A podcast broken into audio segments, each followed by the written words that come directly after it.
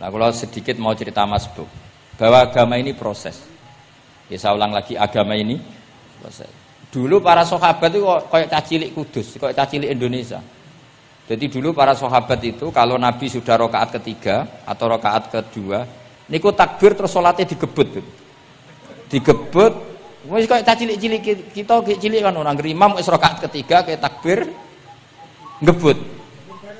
Nah, engkau bar ngebut nanti nganti bar. Jadi imam rokaat ketiga kita tahu-tahu rokaat ketiga mereka nyelip. Engkau imamnya salam ya melok salam. Itu kecerdasan itu, itu tuh pinter. Dulu zaman sahabat ya gitu, agar Nabi rokaat ketiga, sahabat datang takbir, ngebut, sampai rokaatnya sama dengan Nabi, Nabi salam terus ikut. Nah ditakoi Nabi, wis pirang rokaat dong, patang rokaat. Lah oke karo kok patang rokaat, nggih ngebut Nabi. Itu dulu gitu. Sampai ada Muad bin Jabal, makanya disebut di antara spesialis fikih itu Muad bin Jabal, ketika beliau karek, karek sama Nabi, beliau ngikuti Nabi, kemudian Nabi setelah salam, beliau menambahkan rokaat yang ku kurang. Terus semenjak itu sudah syariat kalau untuk masbuk ngikuti imam, setelah imam salam menambahkan rokaat yang di, ditinggalkan. Terus dibakukan sampai sekarang. Dulu enggak enggak seperti itu. Dulu sholat ya kenalan, jangan dalamnya pundi. Oh, ya pun tengah-tengah sholat. Jejer wong ora kenal, jenengan tiang putih buat nate kertas oh, kula tiang mriki. Dia ngoten riyen. Gitu. Sahabat yang pun terpelajar ora roh nak ngono iku batal sholat. Sampai setelah sholat Rasulullah Shallallahu Alaihi Wasallam matur Inna hadi sholat munajat Sholat itu munajat dong yo. Nak omong-omongan bek pangeran aja rasa bek bani Adam. Akhirnya semenjak itu sholat ngomong bek bani Adam hukumnya ba, batal. Sebelum itu ya ndak. Makanya agama ini proses. Sehingga fikih dakwah itu harus dihidupkan. Sekarang nggak orang langsung pakai fikul ahkam. Akhirnya umat ini melayu. Harusnya yang dimulai fikhud dakwah. Jadi dulu Nabi berkali-kali kecewa be umat itu, tapi Nabi ngempet karena prosesnya fikhud dakwah. Lo nate wonten tiyang niku nyuwun sewu, ijek nyuwun sewu ijek dia penggawean maling. Sowan Nabi di wis masyhur. Nabi mau ngangkat dia cong salat. Ada sahabat yang nyuwun sewu rontok usul ning Nabi. Ya Rasulullah dia punya penyakit sering maling. Kenapa ndak kamu larang supaya tidak maling? Nabi jawab ngeten. Sayan huma yakul. Nah neng kok sholat wis bener ditampa pangeran kok mari-mari di. Itu termasuk yang diperkuat oleh ceritanya Habib Zain bin Semit dalam kitab Al-Manhajus Sawi. Ada orang preman agak suka malak orang gitu. Tapi nak sholat tenan. Tapi ya malak. Jadi contohnya ya kayak kira usah takok. Ya fase ku macam-macam mereman ono ngegeng delok wong wedok ono delok dangdutan terus ono macam-macam. Tapi nak salat khusyuk. Ada seorang wali yang mangkel, mangkel itu gunanya apa kowe salat wong ijek? Ijek fasik. Jawab orang tadi sama siapa kalimatnya yang diceritakan Habib Zain.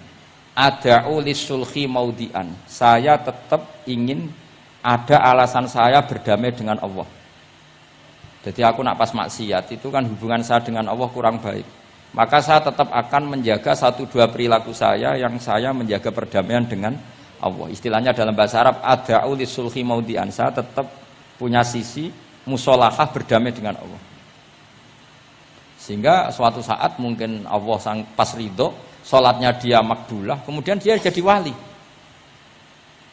Makanya kita ini nggak pernah tahu Allah ridho pas kita apa, juga nggak pernah tahu Allah benci pas kita apa. Sehingga raiso sampean muni apa gunane kaji nek ijek kelakuane ngono, apa gunane ngaji minhajut talibin ora usah ngono. Saya pas sampean ngaji, pas ra paham, terus ridho mek kodok kodar. Wah diridani pangeran, wong kondang tenan, wong ra paham kok ridho mek kodok kodar. Sing paham ujug, hmm, wong goblok kabeh sing pinter aku tok. Waduh, nyoro lek kula nang jadi kita tidak pernah tahu Allah itu meletakkan ridhonya di mana, meletakkan suhtunya di mana. Wonten orang Hawarin dalam cerita Ikhya. Orang Hawarin itu orang-orang hebat, wali-walinya Allah, pengikut Nabi Isa. Onok preman liwat. Si preman ini spontan melihat orang-orang soleh itu tertarik, langsung ikut gabung. Saya ulang lagi, langsung ikut. Si wali di antara Hawarin ini ada yang risih Aku terkenal wali kok jejer preman, risi dia. Maka si wali tadi mempercepat jalannya karena risi. Risi jajar nama preman. Sing preman dari awal memperlambat jalannya karena dia bilang misli eh, saya seperti saya nggak layak berjajar dengan orang soleh. Intinya si preman menjaga kesopanan, si wali memelihara keangkuhan.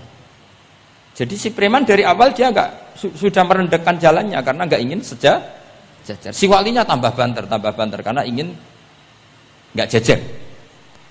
Allah saat itu juga menfirmankan ke Nabi Isa karena masih zaman nubuah, Isa lias taknifa al amala. Dua orang ini memulai amal dari nol. Wali ini tak hapus semua amalnya, preman ini tak hapus semua dosanya. Semuanya nol nol. Yang satu untuk barokahnya adab, yang satu untuk afatnya ujub. Jadi mulanya jadi kiai kayak kula yo repot, nak ketemu fase kok repot. Apa kancanan kok diamuk sampean rontok garis keras iki. Gus kok kancanan wong fasik. Apa ra kancanan kok nang ujub. Mulane kula jelas ya perkara niku niku ngoten. Tak tak dudono. Kenapa Gus Bak sikape ra jelas? Ya bawaane wong alim ora jelas bocah kok kandhane angel. Dadi bawaane wong alim ora jelas. Tapi ora jelas wow, karena apa kancanan wong fasik engko kancanan wong fasik kok dadi syariat ya tidak mungkin. Sok suci ya ora ora Nah, makanya didawakan Allah laisa laka minal amri syai'un au yatsuba alaihim au Jadi wong fasik potensi ini di sepuro pangeran, tapi ya potensi disiksa pangeran. Nah, delok potensi di sepuro kita oleh ngancani, nah delok potensi disiksa kita oleh. Masalahnya kita tidak tahu. Nggih, masalahnya kita tidak tidak tahu. Delok cerita-cerita wali. Wong sowan Sunan Bonang iku nggawa gula salam templek ra mesti dadi wali. Kali Jogo sing kenali lewat begal. Dadi wali. Kali Jogo kenal Sunan Bonang pertama iku mergo? Begal. Kenalane wae lewat begal. Tapi malah dadi dadi wali. Suraka.